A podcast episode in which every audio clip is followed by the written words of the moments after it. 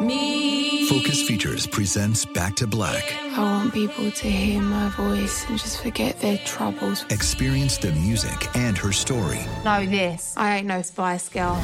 like never before That's my daughter. That's my Amy. on the big screen. I want to be remembered for just being me. Amy Winehouse, Back to Black, directed by Sam Taylor Johnson. Rated R, under 17, not a minute without parent. Only in theaters May 17th. This is your moment, your time to shine, your comeback. You're ready for the next step in your career and you want an education employers respect. So you're not just going back to school, you're coming back with Purdue Global. Backed by Purdue University, one of the nation's most respected public universities, Purdue Global is built for people who bring their life experience into the online classroom. Purdue Global, Purdue's online university for working adults. Start your comeback today at purdueglobal.edu. Rev up your thrills this summer at Cedar Point on the all new Top Thrill 2. Drive the sky on the world's tallest and fastest triple launch vertical speedway. And now, for a limited time, get more Cedar Point fun for less with our limited time bundle for just $49.99. Get admission, parking, and all day drinks for one low price. But you better hurry because this bundle won't last long. Save now at cedarpoint.com. When you buy Kroger brand products, you feel like you're winning. That's because they offer proven quality at lower than low prices. In fact, we guarantee that you and your family will love how Kroger brand products taste, or you get your money back. So next time you're shopping for the family, look for delicious Kroger brand products because they'll make you all feel like you're winning. Shop now, in store, or online. Kroger, fresh for everyone. What's syphilitic, my 1870s sailors? I'm Robert Evans, host of Behind the Bastards. That introduction had really nothing to do with the topic today, but I mean, sailors in the 1870s had a hell of a lot of syphilis. You can't argue that. That's just. That's just fact. That's just science. Here with me to talk about syphilis a little bit more is my once and current and probably future boss, Jack O'Brien. Actually, Jack. it ends after after this. After that. Um, one more time. it's over. Uh, this is your swan song. Yeah. Yeah. Uh, no, uh, pleasure to be here. Pleasure to just be on a Zoom with uh, both of you, Robert and Sophie. Um. It's good. It's good. And what is more uh, the American way than syphilis? You know, Mhm. It, it is. It is. It is the most American disease, and uh, I, I think one we ought to bring back. Let's bring back Yes. everybody slowly losing their minds as worms eat their brains. It's good for you. It brought us. There's a bunch of art we got because of syphilis. You know, Right. What, what, what are we? What are we losing now that we've cured it? A lot is my contention. We're losing a lot. Yeah. and possibly a Hitler or two. Yeah, that we, we might be losing. Exactly. We're losing Yeah. a Hitler or two, and maybe Yeah. uh, uh, uh, well, okay, probably. This has nothing to do with what we're talking it about. really today. doesn't. It really doesn't. Um, Jack, attack Robert O'Brien, attack Evans. Jacktoberfest. This is every time I do this, I'm I'm continuing a series of jokes that our our colleague Dan O'Brien did when I was like 17. Yep. it's funny the things that stick with you. yeah. Jack, how do you? Yeah, it how do you, funny the things that stick with you, like that being a thing that everybody says to me, uh, and uh, also uh, people thinking that I'm a fictional character created by Daniel Mm-hmm. O'Brien. Um, Aren't you? I did think that right up until you called me about the internship when I was a kid. I just, yeah, I'm just somebody who saw a branding opportunity Mm-hmm. and reached out to Daniel and said, "Hey, I want to occupy the this character of Jack Mm-hmm. O'Brien that you invented." We should really yeah. be nicer to Jack. He employed both of us. He's employed me virtually my entire adult life. Jack saved me from the tech world. he saved me Yeah. from Very lucky being to, a teacher. well, you're still you're still teaching people stuff. I, I would feel more bad about that, but I feel like you do a good job teaching people stuff. So, I appreciate that. Well, Jack, how do you feel about Amway? I mean, I don't know a ton about it. and That's good. I know it as a like door to door sales thing, mm-hmm. and I know it as sort of the uh, grandmother of multi-level marketing, that which has turned into a massive uh, thing now. Yeah, yeah, that's that's the basics. And the most important thing to know about Amway Jack is that it is not legally a pyramid scheme. As in Never. Yeah, ex- it's What? legally not a pyramid scheme. And the fact that we have to say it's legally not a pyramid scheme does say all that you should know about the kind of business Amway is. As in, it's the kind of business where you have to specifically note that legally it's not a pyramid scheme. They have a lot of um, lawyers. They have a lot of lawyers and a lot of money. I wonder if um, there's like a mathematical equation you can do based on like the the amount of money you have and then how much of that money you spend on lawyers that just like attack people on your on your behalf. Yeah. Yeah. Um, yeah, uh, and uh, yeah, it, it, so it is. It is not legally a pyramid scheme, um, but the Consumer Awareness Institute has calculated that Amway's loss rates for distributors uh, exceed ninety nine point nine percent, which means virtually all of the people who are kind of sort of employees of Amway. Of course, legally they're not employees; they're independent, you know, distributors. Um, make zero money or lose money, and, and and nearly all of the profits that Amway makes uh, come from its distributors and are funneled up to a tiny group of people at the top, uh, while the vast majority of people at the bottom make nothing. You can visualize the shape of that arrangement in your head, but it's legally not a pyramid scheme. Yeah. Huh. How Yeah. about that? Now, uh, this- 99.9 is not Ni- not great. That's it would be a, great really different podcasting industry if well i guess that is like if you look at podcasting as a whole but that's not you know a company um i'm just saying most podcasts are are are like my favorite did i ever tell you about my favorite podcast jack What's that? Oh my God. I came across this before I ever got into podcasting. Uh, but when people started talking about it as a thing, I think around 2014, 2015. And I fell in love with it because it was the most tasteless, tactless thing I have ever encountered in my life. It was a vaping podcast by like oh four, four kind of chuddy dudes in South Carolina. And the name they picked for their podcast was The Serial Vapists. No, they didn't. yeah, they sure did. No. They sure did. Um, and the content was exactly what you'd expect. It was it was horrible, but it was very funny. I don't think they. I'm fairly certain they never made Joe Rogan bucks off of that show, but it was very funny to me. Shit. I was really hoping you were going to name drop one of your own podcasts as your favorite. I Yeah, was hoping no. you were you were that that guy. No, no, no. I don't listen to podcasts, Sophie. I just make them. Um, I've actually never No heard a time to podcast in listen. my life. Exactly. Too busy making the Too busy making them. Um, it's like Dan Aykroyd's never seen one of his own movies. He just, no, uh, that yeah. that can't be possible. Is Dan Aykroyd the No only way. man who hasn't watched Ghostbusters? probably watched that one. You'd have to think, but he claims he doesn't watch his own movies. yeah, I mean that would be Did weird. I you- guess. Did you just when you were discovering uh, the serial vapists? Did Mm-hmm. you just put? I, is there like some I was looking for pod- Serial. It was like when Serial had, I think it was whenever, whatever year the first Serial came out. So I was looking for Serial and I saw underneath it like, and I had to listen. Um, and it was amazing. Like one of the episodes, the first like 20 minutes was just a guy talking about taking a shit at a vape store and the fact that they were cool with the fact that he took a giant shit in their bathroom. like it was an incredible Wow. moment in content history. If someone can find their old episodes, by all means do. Um, it was amazing. So, Jack, the first important thing to know about Amway is that it's legally not a pyramid scheme. The second most important thing to know about Amway uh, is the history of pyramid schemes. Because once you learn the history of pyramid schemes, why Amway isn't legally one makes somewhat more sense. Now, Okay. if you go into this line of research, if you Google for first ever pyramid scheme, you will generally be directed towards the tale of Charles Ponzi, who we've, we've discussed a couple of times on the show in brief. He was an immigrant from that perfidious peninsula, Italy, who in 1919 hatched a scheme involving what were called international postal reply coupons.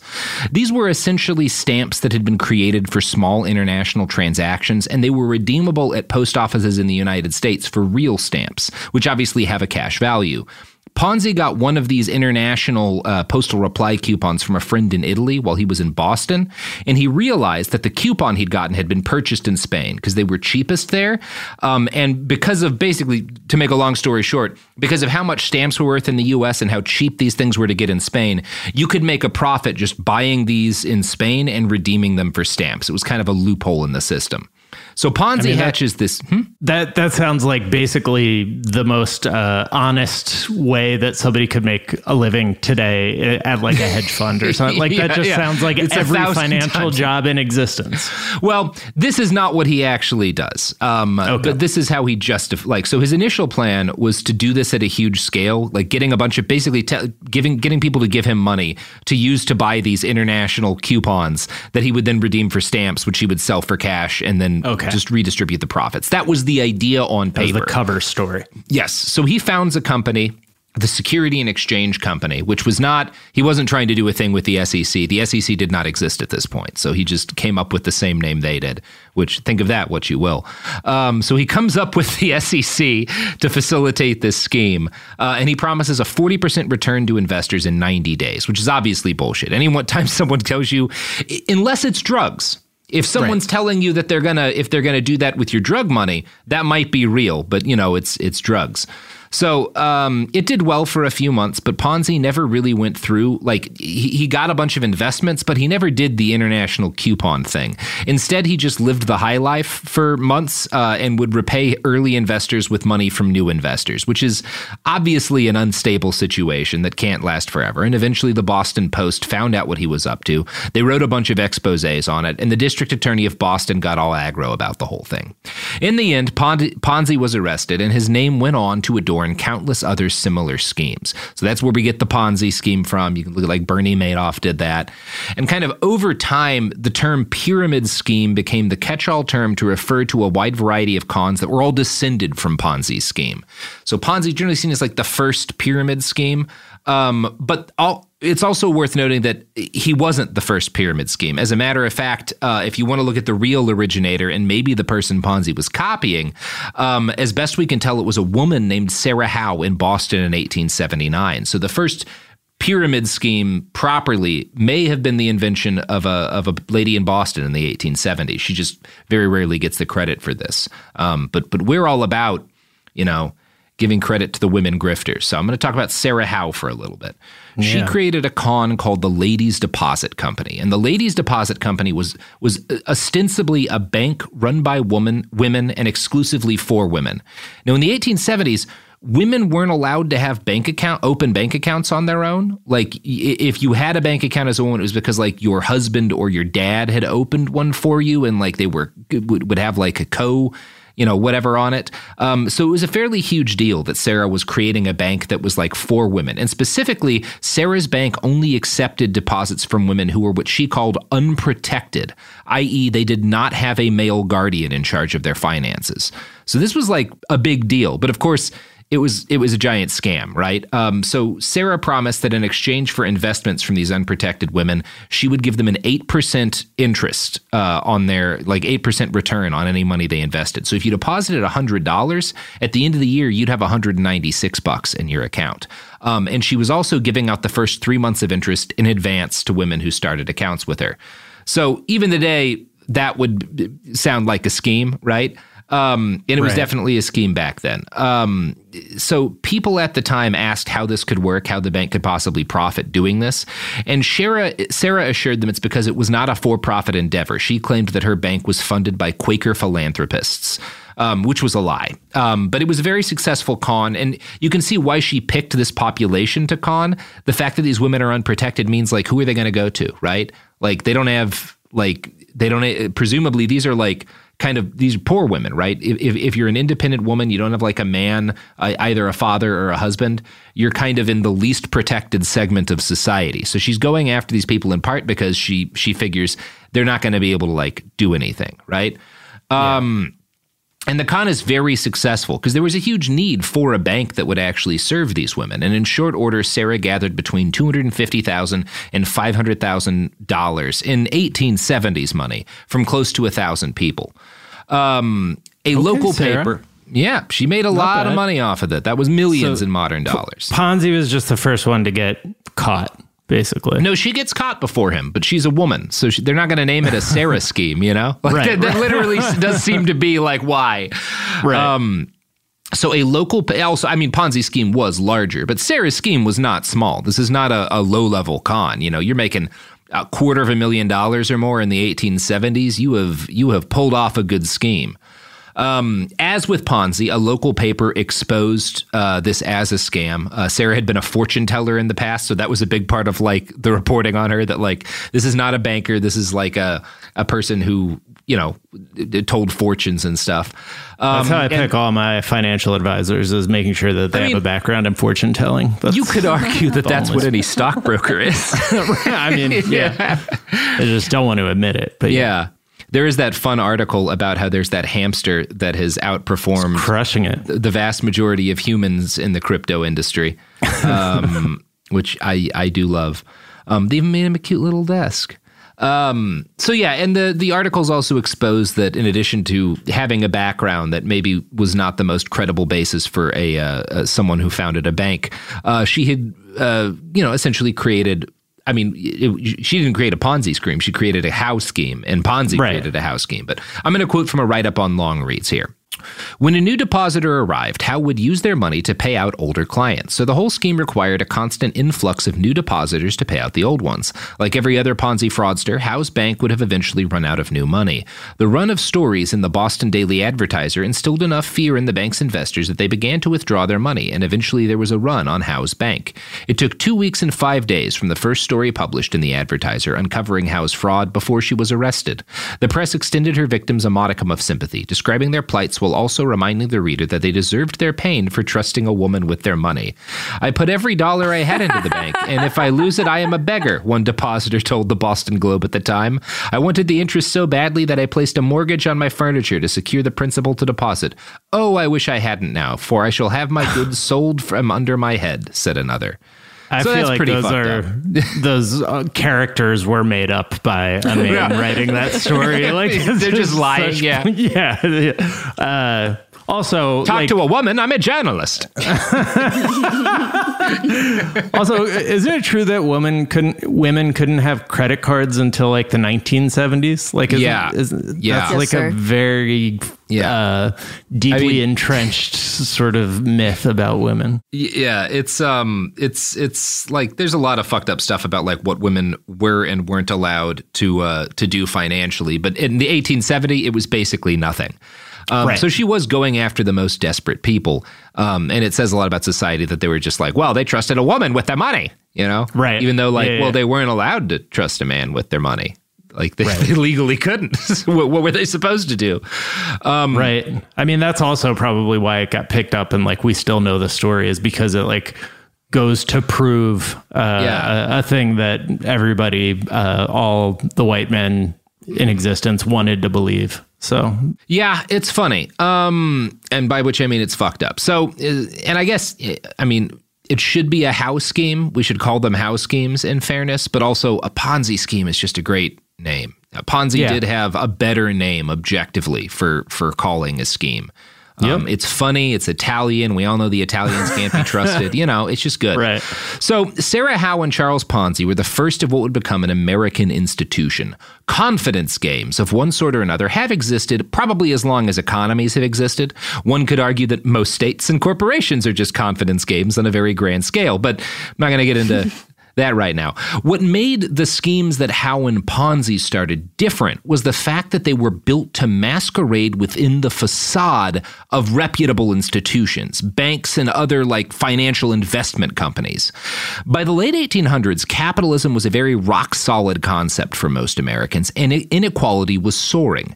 People were enticed by a scam that seemed to offer them a way out of wage slavery by doing what looked on the surface to be the same thing that all of the rich people around them were doing, right? They weren't promising anything like new and fantastic. They were saying, hey, you know, all those bankers are rich because of interest. Here's a way you can get interest and you can get out and like move up into the middle class and whatnot, right? Not this is a, you know, fanciful scheme. This is an investment and it's an investment that, unlike the other investments that you know the rich people are in, like I'm letting you in on this, right? We talked about this a little bit with the Nessera scheme. Um, it's a big part of just saying like, hey, this. If you frame your scheme as we're giving regular people a chance to do the stuff rich people do all the time, that's the best kind of financial scheme because you're building it on a basis of well, people know there's some way to make money with interest. People know some people get rich off of investments. Why couldn't it be me this one time? Haven't I worked hard enough? You know. Yeah. Um, And that- then in the case of Bernie Madoff, he did it to the He did it- people yeah. who, who were the financial Yeah. institutions themselves. Which is why- like, wait a second, nobody knows what it, how any of this shit works. Yeah, and that's why we're, you're never going to hear about Madoff on Behind the Bastards because I don't have a problem with what he did. yeah. Oh, of course. Yeah. Mm-hmm. Yeah. The fucking avenging Um, angel. I mean, I'm sure he did a lot of fucked up shit, but like, I don't give a shit. Um, Yeah. his, his victims were people like whatever.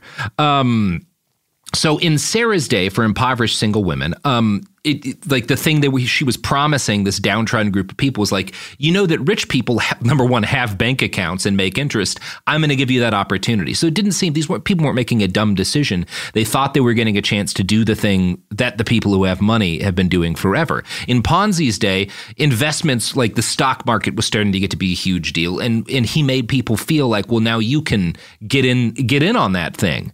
Um, both schemes work because most of the targeted people simultaneously misunderstood the real thing the scams were pretending to be, but also knew enough about that real thing to know that something like what the the scammer was promising was how all of the rich people they knew had gotten that way. Um, So that's why these things work. Now, the exact origins of the term pyramid scheme are unclear, but the term certainly seems to have come into widespread use during the early 1970s, thanks to a scam cosmetics company named Holiday Magic. Um, which, if if you listen to the podcast The Dream, which is a very good podcast, they go into a lot of detail about this. I'm just going to give you the Cliff's notes.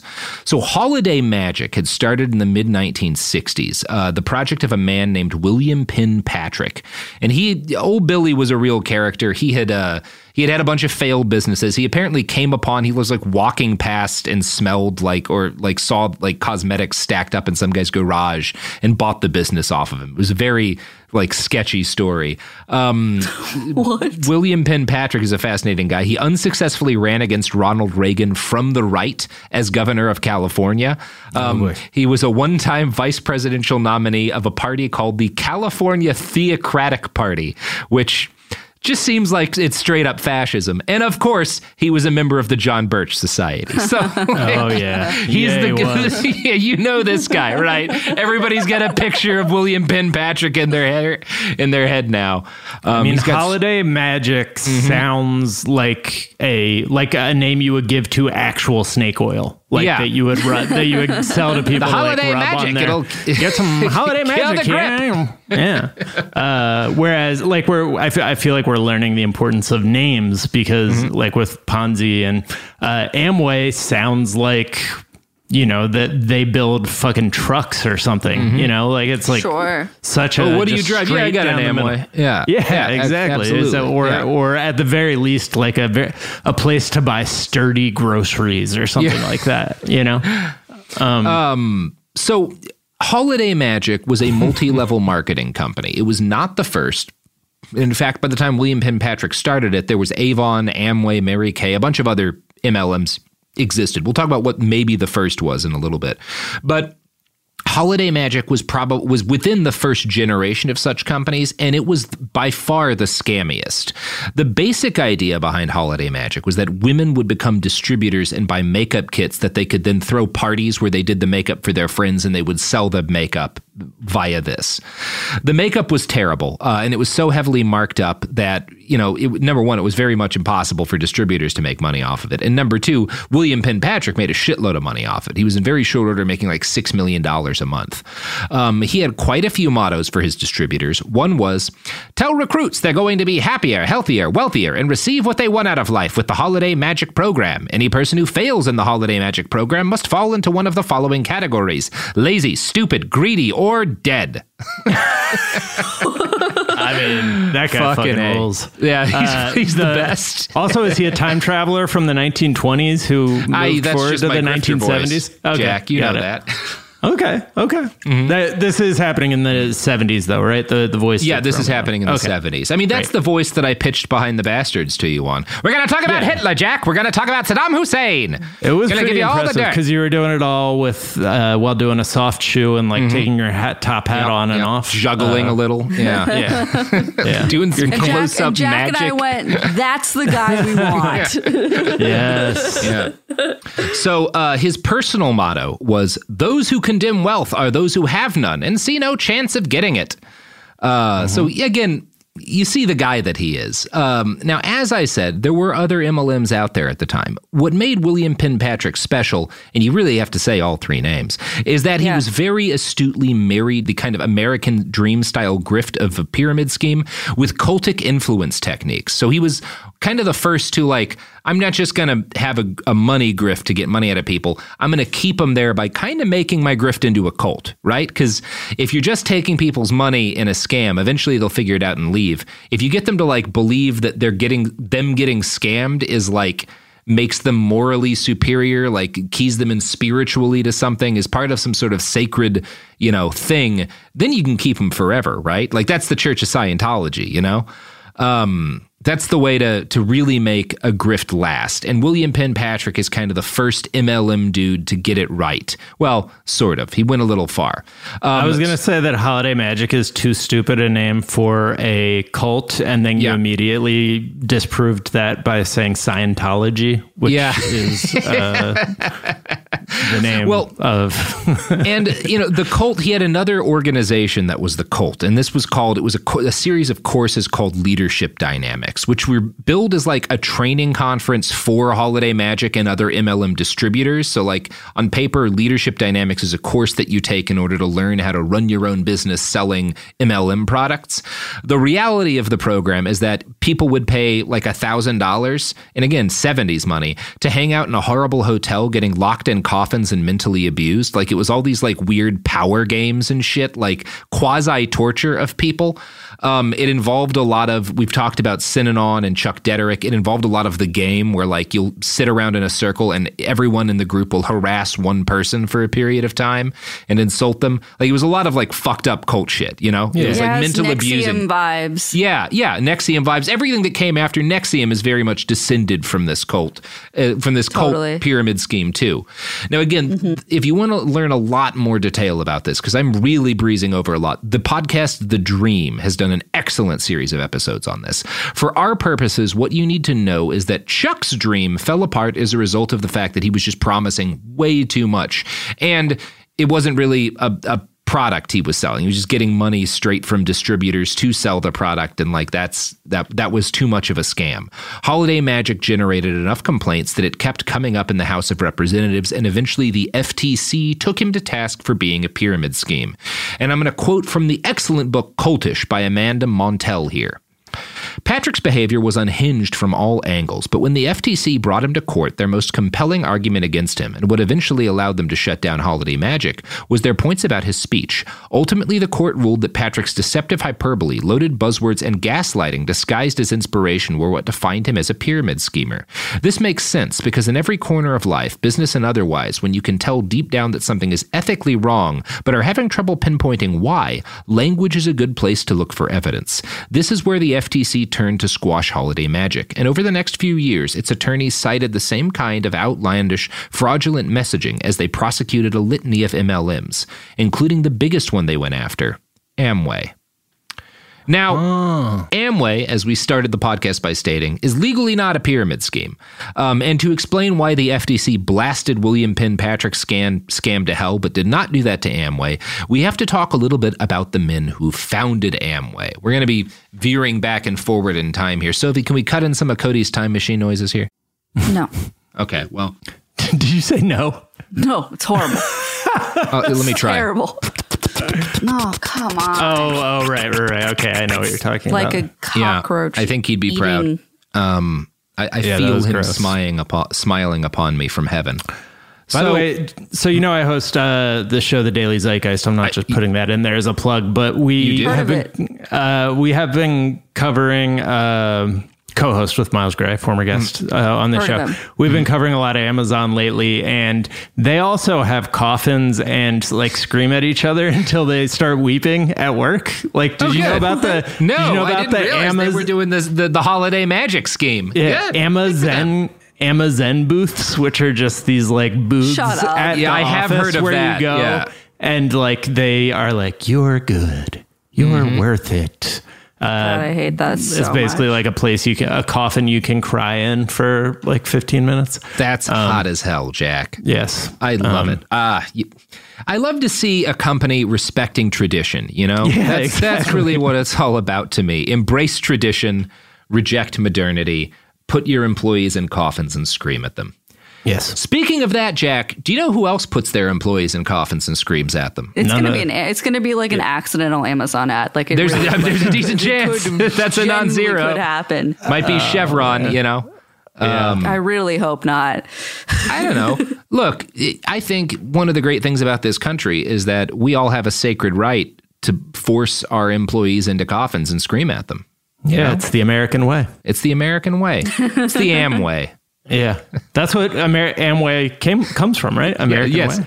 Yeah. Well, yes, it, it actually does. We'll be talking about that briefly. But first, products. The evidence keeps pouring in. At this point, the facts are undeniable. It's an open and shut case. Monopoly Go is the most fun you can have in a mobile game. Millions of people pass Go every day because this game is always bringing something new to the table.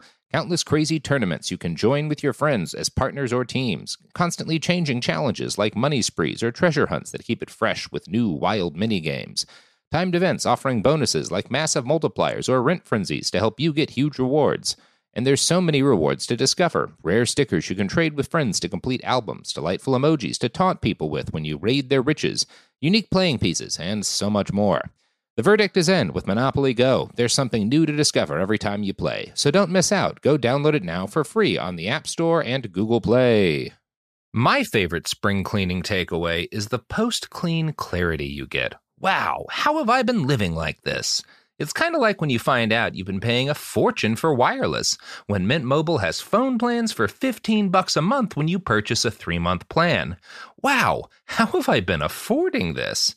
It's time to switch to Mint Mobile and get unlimited talk, text, and data for 15 bucks a month. Say bye-bye to your overpriced wireless plans, jaw-dropping monthly bills, and unexpected overages. Mint Mobile is here to rescue you with premium wireless plans starting at 15 bucks a month. All plans come with high-speed data and unlimited talk and text delivered on the nation's largest 5G network. Use your own phone with any Mint Mobile plan and bring your phone number along with all your existing contacts. To get this new customer offer and your new 3-month unlimited wireless plan for just 15 bucks a month, go to mintmobile.com/behind. That's mintmobile.com/behind. Cut your wireless bill to 15 bucks a month at mintmobile.com/behind. $45 upfront payment required, equivalent to $15 a month. New customers on first 3-month plan only. Speed slower above 40 gigabytes on unlimited plan. Additional taxes, fees and restrictions apply. See Mint Mobile for details. Me. Focus Features presents Back to Black. I want people to hear my voice and just forget their troubles. Experience the music and her story Know this. I ain't no Spice Girl. like never before That's my daughter. That's my Amy. on the big screen. I want to be remembered for just being me. Amy Winehouse, Back to Black, directed by Sam Taylor Johnson. Rated R, under 17, not a minute without parent. Only in theaters May 17th. Like many of us, you might think identity theft will never happen to you. But consider this there's a new identity theft victim every three seconds in the U.S. That's over 15 million people by the end of this year, equal to the populations of New York, Los Angeles, and Chicago combined. Even worse, identity theft victims often don't even know they're victims. That's why Lifelock Identity Theft Protection alerts you to identity threats, even the ones that don't show up on a credit report, like data breaches, fraudulent bank transactions, loan and credit card applications, and crimes committed in your name. If your identity is stolen, your own dedicated Lifelock US based restoration specialist will work to fix it. Lifelock protects you in ways that you simply can't on your own. Join now and save up to 25% your first year at lifelock.com slash news. That's lifelock.com slash news to save up to 25%. Identity theft protection starts here. Oh, we are back. what the fuck? I don't know, Jack. I don't know. Is my What am- connection slow or did, did We you do just, a lot of Did you just glitch out? We've been casting too many pods lately. I'm, I'm Okay, got it. I'm I'm overwhelmed by the amount of content, the the sheer Yeah. well of it. No, I get it, man. I'm Mm-hmm. right there with you. We just recorded our thousandth episode of Daily Zeitgeist. Jesus man, Christ dude. on a cracker. I'm And we so sorry, but also we congrats. We realized that because somebody wrote it into an AKA. Otherwise, we have no idea. So Yeah, you never. I have no idea how many podcasts I've done, other than far too many. Um, yeah. But you know, the nice thing about this, Jack, is when we're both dead, teenagers a hundred years from now will be able to make us say literally anything. There's there's Oh plenty of our voices. Yeah, we can. Yeah. finally immortality, Jack. Yeah, That's the and only then my kids. Mm-hmm. will finally be able to hear me uh, speak to them because, uh, yeah, Yeah, you famously have never never speak around your children. Um, I only speak Klingon to my Yeah, children. That's yeah. uh, yeah. you're you're doing like a Star Trek version of the experiment that one Pope did. yeah, exactly. no, there's actually a psychologist who Mm-hmm. uh, did did a Klingon thing to his children. That only spoke Klingon around them. That's Um, oh, oh, that's this hard, this beautiful mix of like kind of abusive and also kind of Right. rad. Like it's Yeah. a really unique area. Yeah, Um, okay, so Amway got its start thanks to a company called Nutrilite, which was a dietary supplement business founded in 1934. And I think from the name Nutrilite, you know it's a scam. Um, yeah. Yeah. Now, the founder was an American businessman named Carl F. Rehnborg, uh, who, as far as I can tell, What? Yeah, I don't know the degree to which this guy was a total con artist. Nutrilite definitely sounds like a scam. By some accounts, it may be the first MLM company, but also. It, it, I think it was MLMs were not quite as much of a of a bald faced scheme at that point because it was really just like a modification of door to door salesman, right? That was a big thing at the time. The fact that the idea that like someone would buy products and then go to door to door selling them was like not weird, um, like it is now. Um, so I don't know. Uh, Rehnborg had been working for the steel industry as well as Colgate in China when the Chinese Civil War forced him to flee. And he claimed that seeing so much poverty and starvation convinced him of the value of vitamins. And so he got into the dietary supplement business next. Uh, again, Nutrilite may be the first MLM company. It's unclear to me how scammy it was. Um, he sold his products wholesale to distributors who eventually formed their own companies to sell it. Uh, and two of the people who became independent distributors of Nutrilite were Jay Van Andel and Richard DeVos. Uh, they got involved in 1949. Yeah, we all know that last name. yeah. Yep. I was waiting for the first Yeah. DeVos mention. Oh yeah, this is a big old DeVos I feel like I feel like we need like a horrifying sound effect. yeah, let's uh here. No, not that one. That's the good. I kinda That's like that's the DeVos sound. Feels Um, appropriate. So they, they become independent distributors in 1949. And there is not a, a tremendous amount that I found of reputable information about these men's early lives. They both did kind of write memoiry books, but they're, again, mainly existed to sell you on Amway. So not the best sources. uh, Jay was born on June 3rd, 1934, uh, which is the same year that Nutrilite was founded. He was the grandchild of Dutch immigrants. Um, his parents were extremely religious and members of the Christian Reformed Church. He attended a Christian high school, uh, and when World War II broke out, he joined the Air Force and trained bomber crews. After the war, he became a door to door salesman where he met his wife. Jay had met Richard DeVos back in high school. They both went to the same Christian academy. Now, Richard DeVos, uh, who we'll call Old Dickie D, uh, was born on March 4th, 1926, in Grand Rapids, Michigan. He was a true child of the 20s, by which I mean his mother was named Ethel and his father was Simon Cornelius. which- Wow. Dope. I know. It's a name you just have to punch. So his family, I think, were fairly. He would later say that like they had hard times during the depressions. That was difficult for them. I'm sure it was tighter than other times where they also paid to go to a private school. I don't think it was like Like my grandpa had to leave the family when he was 17 because they didn't have enough food. I don't think they were that kind of poor, but right. he makes a lot out of how poor they were during the depression. I don't know. I wasn't there. Um, his family and Jay's seem to have been, you know, more comfortable than most in this period of time. Again, they're able to send their kids to a private school.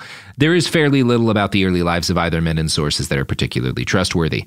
When he was 88, Rich wrote a memoir where he described his grandfather as a huckster, um, but he meant that in a positive sense. And I'm going to quote from a write up in Politico here.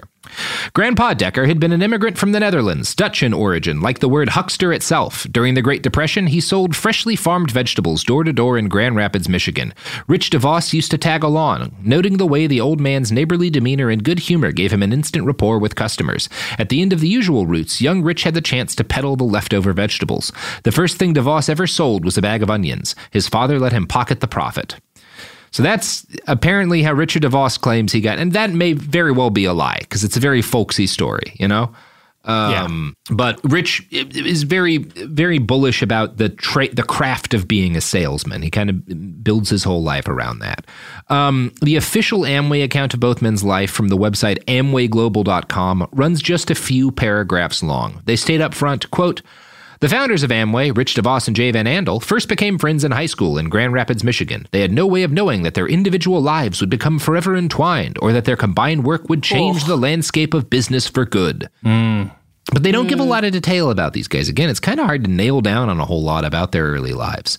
So, as I stated, Richard and Jay started as independent Nutri-Life distributors in 1949, right after World War II. Direct sales were a big deal at the time, and the concept of people going door to door to sell things was still fairly common and not really weird, right? Part of what's weird about MLMs now is that like business doesn't work that way anymore, where like a salesman just like buys a bunch of products wholesale and like goes around selling them. That did used to be kind of normal. When Jay and Rich got involved in Nutri-Life, it was fighting off an attack by the FDA, who accused the company of false advertising. So, again, I think that their vitamin things were kind of a scam. Um, Jay and Rich were very good salesmen, but the brouhaha with the FDA concerned them. So, after 10 years as Nutri-Life distributors, they quit and they spun off their own company to sell different household products. They called it the American Way, or Amway for short. Now, a few short years later, Van Andel and DeVos would buy Nutri-Life from Carl Rehnborg, and it today remains one of the staples of their product line. But the first Amway product was a type of highly concentrated organic detergent, which they'd bought as a patent from a Detroit area scientist who'd fallen on hard times. The organic home cleaner was called Frisk, and the men liked it because it was the kind of product that, they claimed, anybody could sell. Amway was successful early on, offering Americans during an unprecedented economic boom the chance to, quote, own a business of their own. And this is from the beginning a huge part of the pitch, right? A lot of people are getting rich. This is the biggest economic expansion in history. And they're like, Amway is a chance to own your own business. So you're not our employees, you're starting your own business to sell these great products. And like, that's how you're going to get your piece of, of the American dream. That was the Amway pitch from the beginning, and Amway wrapped itself in the cult of the American dream. Rich and Jay's most quoted line on modern Amway company websites is, quote, "We were just two guys from Ada, Michigan, USA who wanted to have a business of our own." The Amway slogan is, "You can do it too." Right? And you yeah. see the the the the I mean the um th- this is a little bit of the evolution of the grift, right? These Ponzi and how these first schemes, it's you know how rich people are making their money, you can do that too.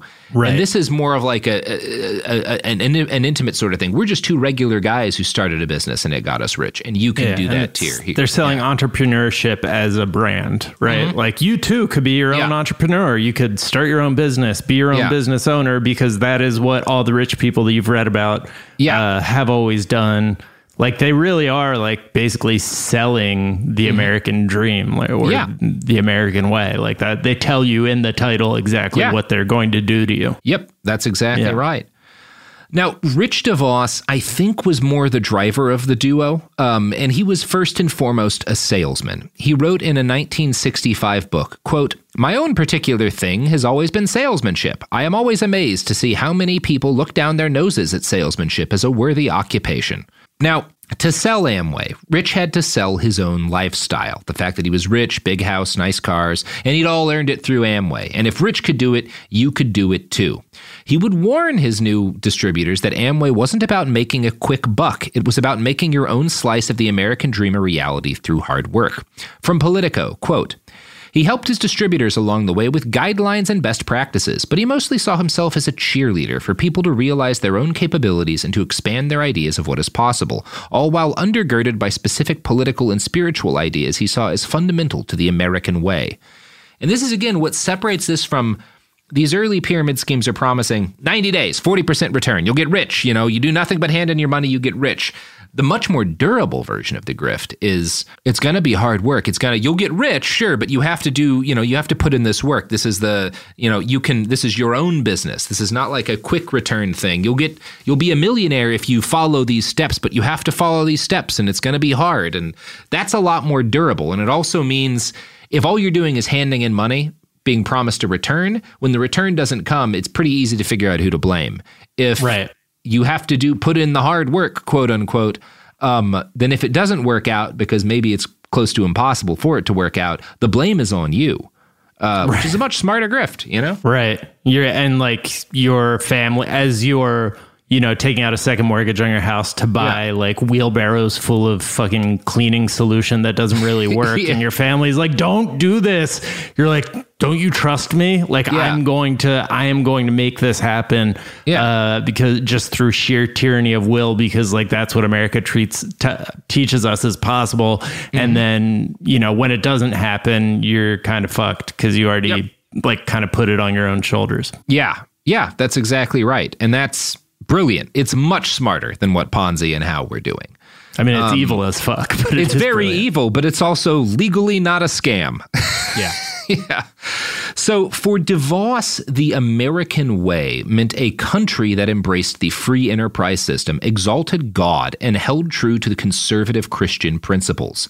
This country was built on a religious heritage, he wrote in his book Believe, and we'd better get back to it. It meant a country where the only limit to what one could achieve was how hard one worked. I think being poor is something many people do, he said in a 1966 speech. It sort of has to do with being poor by choice. And it meant a country where personal responsibility and belief in yourself were two sides of the same coin. In the 1960s and 70s, DeVos believed that those values were under threat, from the rise of the welfare state and the decline of religion to the Soviet threat and the spread of communism in Southeast Asia. At the time, conservative Christians hadn't become yet a potent political force, but the makings of the movement were there the sexual revolution, the Supreme Court's Roe v. Wade ruling, the pornography wars, the white backlash to desegregation, the backlash to the women's lib, lib movement, the rise of the silent majority. End quote. That's all from Politico's obituary of the man. And it, mm. it, it makes a good point about like where where this guy is situating himself very consciously. So he's from the beginning not just a businessman, and from the beginning uh, doing the kind of thing that uh, that William Penn Patrick did. This isn't just a money making scheme. This is wrapped up in in in this cult of Americana, and it is wrapped yeah. up in Christianity and this this religious belief in the free market. Um, and again, that makes it all much more durable because it's not just a matter of well, if this doesn't work, maybe it was a scam. It's a matter of like, well, this must work, and so if it's not working, it's on me because this is what God wants. You know, right now the religious right in the 1970s, which is when Amway really starts to make serious money, was not yet an organized factor in U.S. politics. That didn't come around until 1979, but Richard knew the future was in marrying conservative electoral politics with Christian fundamentalism and free market ideology. By the early 1970s, he was wealthy enough to start spreading some of his money around to deserving causes. He founded the Christian Freedom Foundation, which he chaired. Now, today there's an organization by this name that claims to be an apostolic law ministry, um, but that is is not the uh, the the CFF that existed at his time. According to a Mother Jones report from 1981, the purpose of the CFF was quote was as stated by a member during one meeting to elect conservative Christians to Congress. Shortly after giving it $25,000, Richard DeVos took DeVos took control of the board of the CFF and ran it. He used funds from the organization to funnel money into yet another right-wing theocratic organization, Third Century Publishers. These fun folks published a guidebook for conservative Christians who wanted to win local elections. They framed this as returning to America, quote, as it was when first founded, a Christian republic. Now, during the same period, Jay Van Andel, the co founder of Amway, organized the Chamber Citizens Choice Lobby, which agitated against government regulations that he claimed reduced choice and that other people said reduced the ability of corporations to like crush workers with factory equipment. So both of these guys are, are, are seeing both like the fight for deregulation and whatnot and the fight for um, you know corporate rights as the same as like fighting for a Christian republic, because obviously a Christian republic would have no limitations on what capital can do. Now, the Amway co founders established the Center for Free Enterprise in Ada, Michigan, as the, and th- th- this is like, kind of like a museum, it sounds like. Uh, the lobby of this building featured life size bronze statues of both men. Mother Jones described the, it as, quote, one of many displays in the saucer shaped building that illustrate the rewards of a capitalism stewarded not by the federal government, but by God fearing tycoons themselves. So it's like a propaganda outlet, right? This like mm. this this this museum dedicated to the uh, the wonderful history of free enterprise and all that goes great when the government stays out of the way of rich men. In its first full year of business, 1960, Amway had made just half a million dollars. By 1977, the company was selling more than $300 million in products per year, mostly to its own distributors. While Amway had started off as a multi level marketing company, the focus was initially on selling products to actual customers. It quickly became clear that this was not the best way to make a fortune. If you relied on selling products the normal way, you had to worry about whether or not they worked or were marketed well to customers. Instead, DeVos and Van Andel created a modified cult dedicated to convincing people to buy more Amway products in the guise of independent businesses that they would ostensibly sell, but in most cases would just kind of accrue in their house because they were unable to move them. Um, Mother Jones lays it all out. Quote, Amway measures a distributor's success by how many products the person sells and by the size of their distributor's downline. Each time the distributors get a new recruit, they add to their personal sales force and elevate their own position, increasing the amount of money they get from people below them while acquiring ever loftier titles. First direct, then ruby, emerald, diamond, and so on. So, you can are, technically make money by selling the products, but the real way to make money is by selling Amway to new people, right? Because right. then you get a and in order to stay in it, you're you're pressured to buy a certain amount of the products a month. Most of most of what's bought is distributors buying it just so that they can say that they're continuing to quote unquote sell products. And if right. those people are in your downline, you get a chunk every time they buy more Amway stuff. So they pressure them to buy more Amway stuff. And if you have a lot of people in your downline, you make a shitload of money, you know? On your That's, downline means like, so you get somebody to join Amway who yeah. like uh, answers to you and then they get 300 people to join them. Yeah. The, all those people are in your downline. Their, yeah. their money is rolling up flowing up as to they, you as yeah. they buy the products to then yeah. sell. Yeah, right. exactly. And again, you don't if you could think about the shape that that would be if you were to draw out the way that arrangement works. Um, but yeah, that's all we can say on the matter. right. So it's like a William, triangular, d- definitely like, like a triangular-ish shape to the yeah. the way the money would be flowing. Huh, um, interesting. Okay. Yeah. Now, William Campbell, a distributor for the company, explained the traditional Amway sales pitch this way for when he was interviewed for a 1977 article. Amway is just the good old American dream. Everybody has the idea to open their own business and see it go. Amway lets you. And of course, Am- most Amway distributors either made nothing or lost money. This discrepancy between the wealth made by Amway and the poverty of many Amway distributors led DeVos and Van Andel to earn the nickname the Gold Dust Twins. Um, I don't know who gave them that nickname, but that's what people call them. Pretty sure they gave themselves that. Yeah, nickname. it does sound like a nickname you give yourself. Despite all of their growing propaganda operations, DeVos continued to prefer to deliver his sermons on capitalism and Christianity in person to rapt audiences of Amway distributors. His speeches at regular Amway events were said to drive the audience into a quote near frenzy and always ended in a chorus of weepy God bless Americas from the mostly husband and wife teams who attended. Amway yeah. purchased its own radio broadcasting system. In one interview, DeVos explained that purchasing the media directly was important to Amway so that, quote, we can expose to a broader audience the things we feel are important in the future of this country. Keep that in mind, because that's going to come up again soon. Amway also increasingly published its own cartoons, films, booklets, and audio cassettes. Many of these were geared at training people to sell, but more were pure ideology, aimed towards, in their war- words, objectively fighting the unfair scapegoating of the profit motive by the left. Mm. Now, DeVos and Van Andel also took the fight directly to politicians in Washington, generally by, you know, buying them outright. When Gerald Ford took office in 1973, after some unpleasantness with his old boss, the Amway founders had been shotgunning money his direction and towards the Republican Party for years, and so they quickly became regular guests at the White House. This came in really handy for them because in 1975, Amway fell under a Federal Trade Commission investigation to determine whether or not they were a pyramid scheme. Um, good to be on speaking terms with the president when the FTC starts looking into whether or not you're a grifter. Right. But Jack, you know who the FTC never looks into? As far as we know, as far as we know, far, yeah, yeah. Is it is it the product? It's the, products, that you the sell products on Yeah. the show? Never, never. The FTC isn't even aware of them. We fly right under the FTC's radar, baby. That's the promise behind the bastards. They don't All even know what we're doing. We use a VPN. It's fine. Um, here's ads.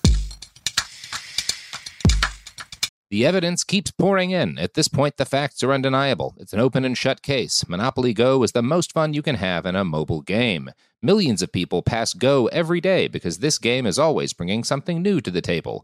Countless crazy tournaments you can join with your friends as partners or teams. Constantly changing challenges like money sprees or treasure hunts that keep it fresh with new wild mini games. Timed events offering bonuses like massive multipliers or rent frenzies to help you get huge rewards.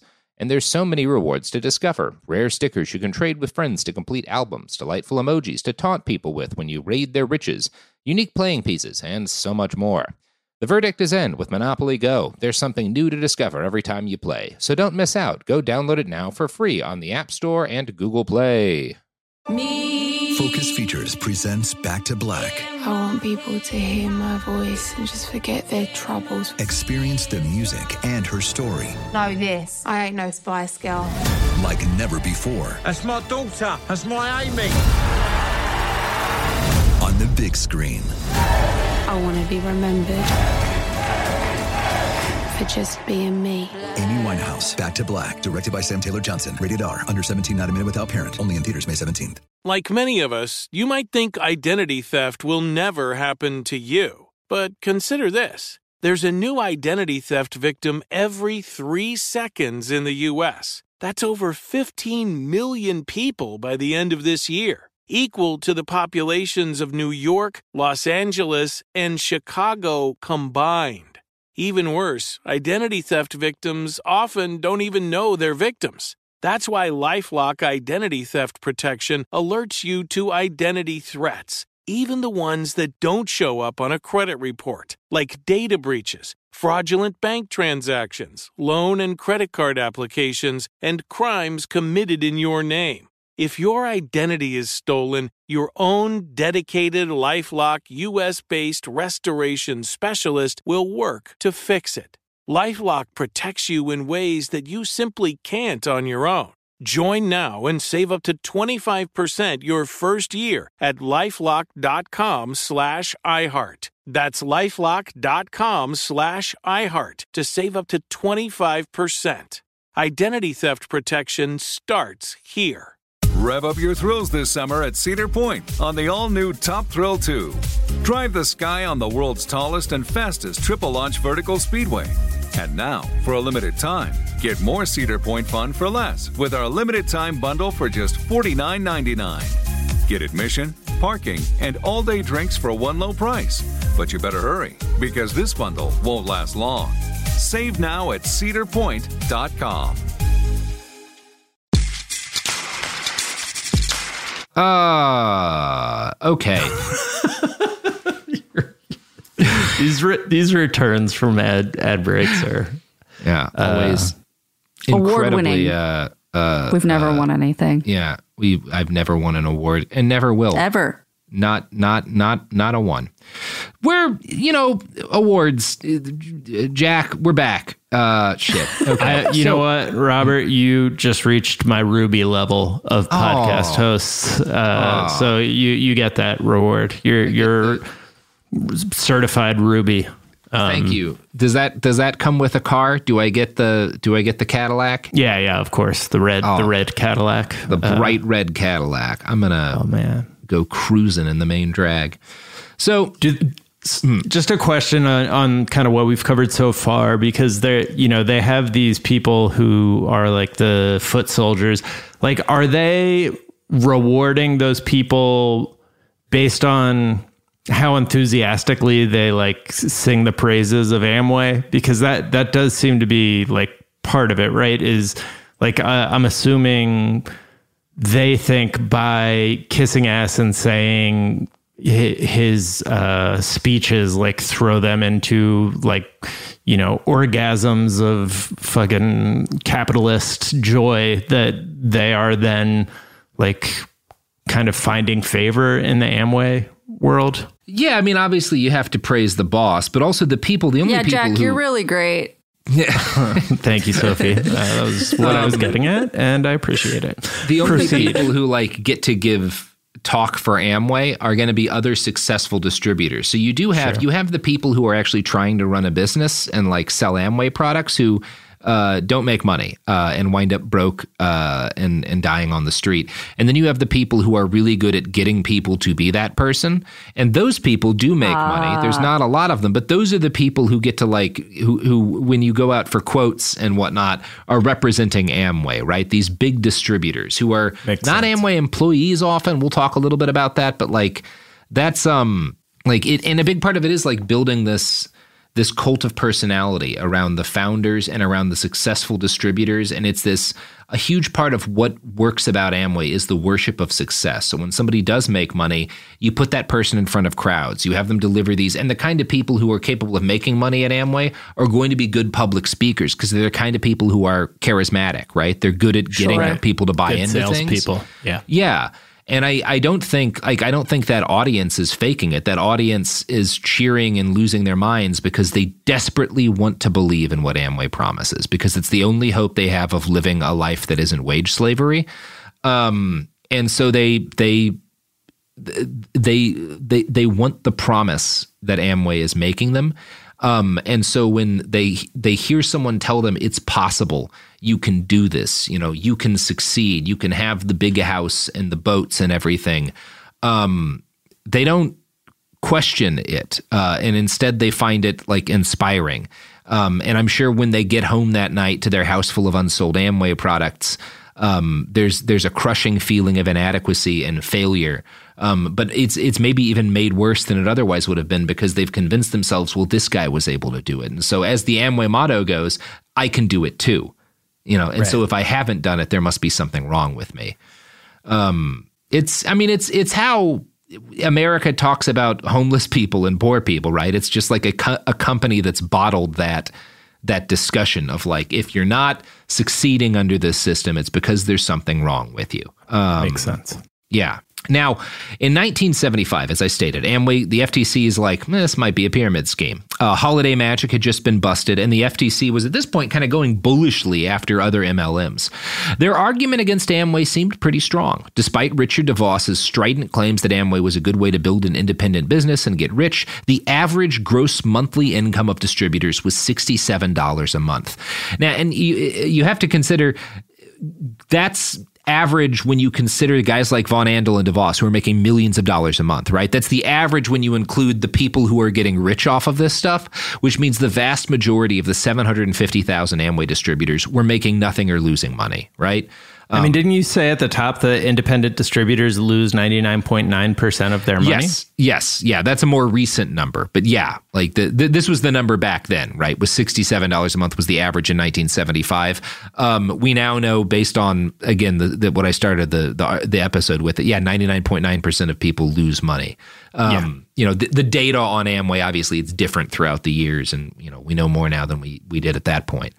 Um, so that same year, 1975, Van Andel and Richard DeVos met with President Gerald Ford in the Oval Office for 43 minutes. The same year that like this this investigation gets underway.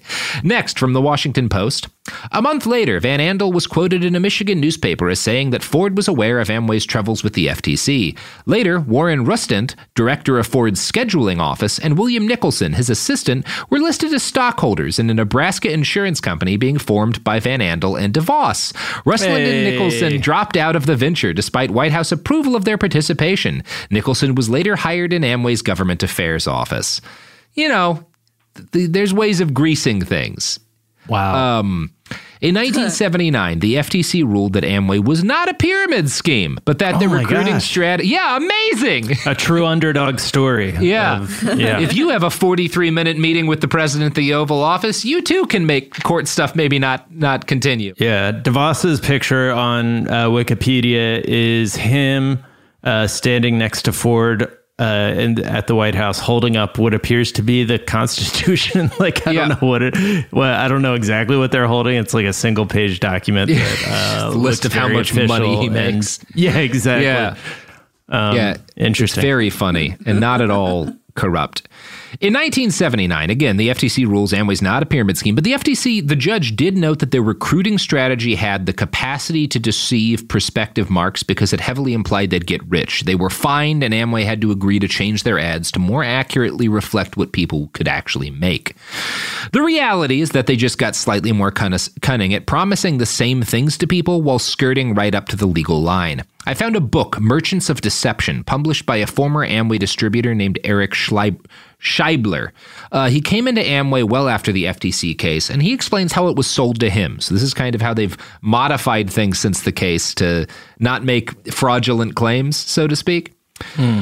Quote, one of the many analogies used by Amway distributor leaders to illustrate this was a reference to the McDonald's franchising scheme. Would you rather own one McDonald's or be Ray Kroc and have the right to franchise or duplicate your efforts? Isn't it far better to have 10% of 100 businesses than 100% of one?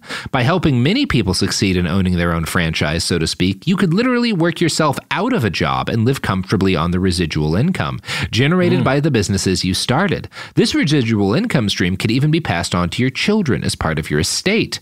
There was no way to lose money, that's end quote, as it was the perfect business opportunity with no employees or overhead. Because again, the people And under you aren't your employees. sales. yeah, no sales. when we questioned them about the apparent pyramid nature of the business, we were advised no one makes more money off your business than you. Kerry later informed us this is a legal requirement that keeps this business from being an illegal pyramid. Amway claimed that the worst deception found in their marketing strategy was the fault of rogue distributors, uh, individuals who had made their own money signing folks up for Amway and who had started post, like pushing motivational tapes and pamphlets at conferences to teach people how to become super salesmen. And this is not entirely untrue. All these things are hallmarks of Amway today, but they actually started as independent from the main Amway business. So all of again everybody in amway these are all independent little companies and some of them are independent large companies the people who are really successful the guys who are good at getting people to buy into amway. Those guys start selling books and pamphlets where they're talking about how rich you can get and amway claims like well that's that's a big part that's that's what the FTC had an issue with. It wasn't what we were doing. We just weren't keeping enough of an, an eye on these distributors you know Kind of Um, reminds me of like gig workers almost like all Yeah. these massive like tech companies built on gig workers who are not actually employees. it, it does seem a lot like what Uber is is doing. Um, Uber, the company that a lot of people got rich for starting and has never made a profit, which is fun. Yeah. Yeah. Um, it's neat. So, as I noted, the way this worked in the beginning is that Amway sold products to distributors who often started their own companies to sell said products, much in the same way as DeVos and Van Andel got into the business. The money was in selling the products to distributors, and the smartest Amway distributors made money by promising the good life to smaller fish and getting them to buy a bunch of Amway products. Thanks to a 1980s court case, we have a memo Richard DeVos wrote in the late 1970s as FTC scrutiny of his company reached a height. In it, he very bluntly laid out what the FTC would later say was true. Amway distributors were being lied to. Quote, and this is Richard DeVos. Widespread illegalities inherent in Amway distributor designed systems of tapes, books, and rallies. While most of these systems were conceived of in the late 1960s and early 1970s as genuine support programs to help Amway distributors develop their Amway business, entrepreneurial higher, hire pins discovered and developed programs for substantial, separate, and additional income under the Amway umbrella. So again, he was very aware of what was going on. Richard outlined these support systems as a threat to the future security of the Amway Corporation. He acknowledged to his subordinates that the disproportionate to Amway sales, intensity, and solicitation of these tool systems are illegal per se under several U.S. federal and state laws. So he's aware in like the early 70s that a lot of his distributors are breaking the law. But he he can't really like there he's there's not he's not going to do anything about this because those people are how Amway makes money, right? Those big fish distributors who are all breaking the law and the promises they're making are also where his money comes from because they all have a bunch of people in their downline. Um, but they're not Amway employees, and they're not. Uh, yeah, none know, of them are. Yeah, and he's not the one doing the lying, so it's exactly like, feels like he's good. Yeah, yeah. He, I mean, he, legally he was good. Um, so after the FTC decides that Amway's not a pyramid scheme, a bunch of different state attorneys general start investigating Amway to like try to figure out if there's anything else they're doing illegal that they can because you know they're getting a lot of complaints. People who like come out of the amway cult are like well i lost a bunch of money. Something seems like there'd be wrong here uh, in wisconsin the state attorney general sent people into amway meetings and he found these shady distributors running conferences and hawking tapes that made promises about wealth that amway absolutely could not back up. The state filed civil complaints against amway which sent journalists undercover to poke around which is when richard devos finally started to care he proposed a number of possible solutions, perhaps the funniest of which was to create what he called a truth squad to ferret out big distributors who were lying in their supplemental materials. But DeVos so very quickly realized there was nothing Amway could actually do without harming like his ability to make money. As Dr. Carol Juth, a sociologist who studies direct marketing, wrote, the entrepreneurs of the Amway Corporation, perhaps unwittingly, created an organizational structure which evolved into two powerful symbiotic organizations. The survival of the corporation and the distributor organizations are now dependent on and constrained by the other. The Amway Corporation is constrained in its ability to garner desired profits because of the amount of money it must allow for distributor incentives and the fact that distributors are more inclined to sponsor rather than to sell retail. After the FTC fined Amway for false advertising, the company was forced to make changes. Since Amway couldn't actually do without these big distributor organizations, they brought them and their propaganda into the whole deal. So they, they actually like kind of merge these two. They bring a lot of these distributors into like uh, where and particularly the propaganda they're they're making, they just start selling that as part of Amway. Um, these big distributors with ranks like Double Diamond became a key part of the internal Amway business, and their motivational speeches and books were rolled into the product line.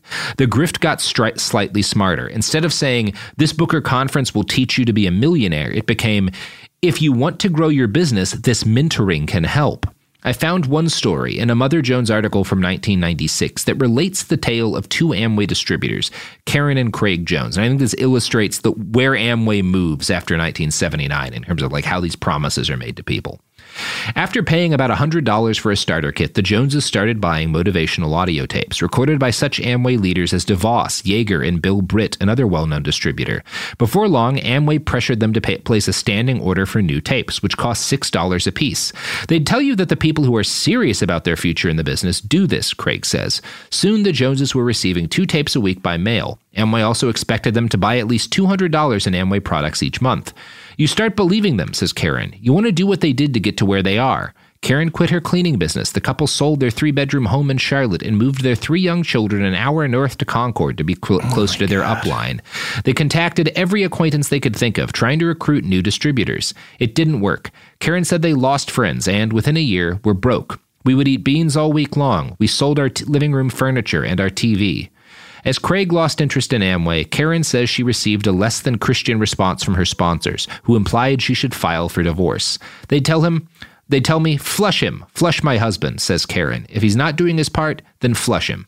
After Karen Holy stopped shit. going to meetings in April 1995, Craig returned to work full time as an architectural engineer. Amway squeezed the Joneses out. I know, right? Their business he had made an architectural engineer. Yeah, these people had real jobs. like it, but it's yeah. again a real job is like hard, and you yeah you have to do it for years. Maybe you yeah, never even get to retire today. Amway, you uh, get rich. You they don't like but, three kids eating yeah. beans, yeah, like for every meal. Because they wanted to live closer to the person that they bought their giant boxes of soap from. Yep. That yep. they would just end up storing yep. in their basement because they couldn't sell them to anyone because nobody yep. wants this shit. Yeah, Got their it. business peaked at revenues of three hundred dollars a month. Um, nice. And the couple claims that Amway cost them fifty thousand dollars in nineteen nineties money in four and a half years of their lives. Um, and yeah. having people who are struggling financially, who just keep spinning their wheels, blaming themselves, uh, and then a group of people in power uh, also blaming them is the most American thing that I can possibly imagine. Yeah. Like, this is just, I mean, couldn't be a better metaphor for everything about our country. Yeah, it's um, it's perfect, Jack. It's perfect. Yeah. Well, that's gonna be the end of part one. Um, hey, hey, hey, hey! What the? Hey! I don't know. I was being Italian. Jack, that was wildly offensive. Uh, you're the co-host of the Daily Zeitgeist. That's I one am the place co-host people of the can Daily find you. Zeitgeist. You. can also find me on Twitter at Jack underscore O'Brien. Uh, and yeah, that's those are kind Yeah. of the two main places. Awesome. Um, I want to end this with a little plug for something cool that a fan is making. Um, those of you who uh, listened to our episode, our Christmas episode on Nestor Makhno, who is a, an anarchist warlord in uh, Ukraine, um, this is about a different uh, anarchist revolutionary, a guy who actually knew Makhno uh, and fought during the Spanish Civil War, a guy named Buenaventura Durruti. Um, there's uh, the Ringo Award nominated comic creator Brenton Lingle is creating a new comic series called Durruti's Shadow of the People, and he's looking for people to back it on Kickstarter. If you go to Kickstarter and you search for D U R R U T I Durruti, um, you'll be able to find it. If you back at the book level or higher and comment Bastards, he'll send you a unique signed print free. It's a cool product, uh, at Kickstarter, um, and you'll find uh, Brenton's Brenton's project. So I think it's neat. Uh, check it out. Um, anything else, Jack? Nothing from me, Robert. Nothing from you? Well, that's all from me also. All right. I can't wait until next episode. I I I can. I can, Okay. Jack. I can. All right. Let's wait. Let's wait like a day. Let's wait like Okay. a day. Okay. Sounds good. All right. This show is sponsored by BetterHelp. It's a simple truth. No matter who you are, mental health challenges can affect you, and how you manage them can make all the difference. That's why everyone should have access to mental health support that meets them where they are and helps them get through. BetterHelp provides online therapy on your schedule. It's flexible, simple to use, and more affordable than in person therapy. Connect with a licensed therapist selected just for you. Learn more at betterhelp.com. That's betterhelp.com. Rev up your thrills this summer at Cedar Point on the all new Top Thrill 2. Drive the sky on the world's tallest and fastest triple launch vertical speedway. And now, for a limited time, get more Cedar Point fun for less with our limited time bundle for just $49.99. Get admission, parking, and all day drinks for one low price. But you better hurry because this bundle won't last long. Save now at cedarpoint.com. I'm Scott Weinberger, journalist and former deputy sheriff. In my new podcast series, Cold Blooded, I'm embedded in the cold case investigation into the death of firefighter Billy Halpern. Experience this investigation in a truly unique way, untangling secrets that may reveal the answers to not only one case, but almost a dozen. Listen to Cold Blooded, the Apollo Gym Murders on the iHeartRadio app, Apple Podcasts, or wherever you get your podcasts.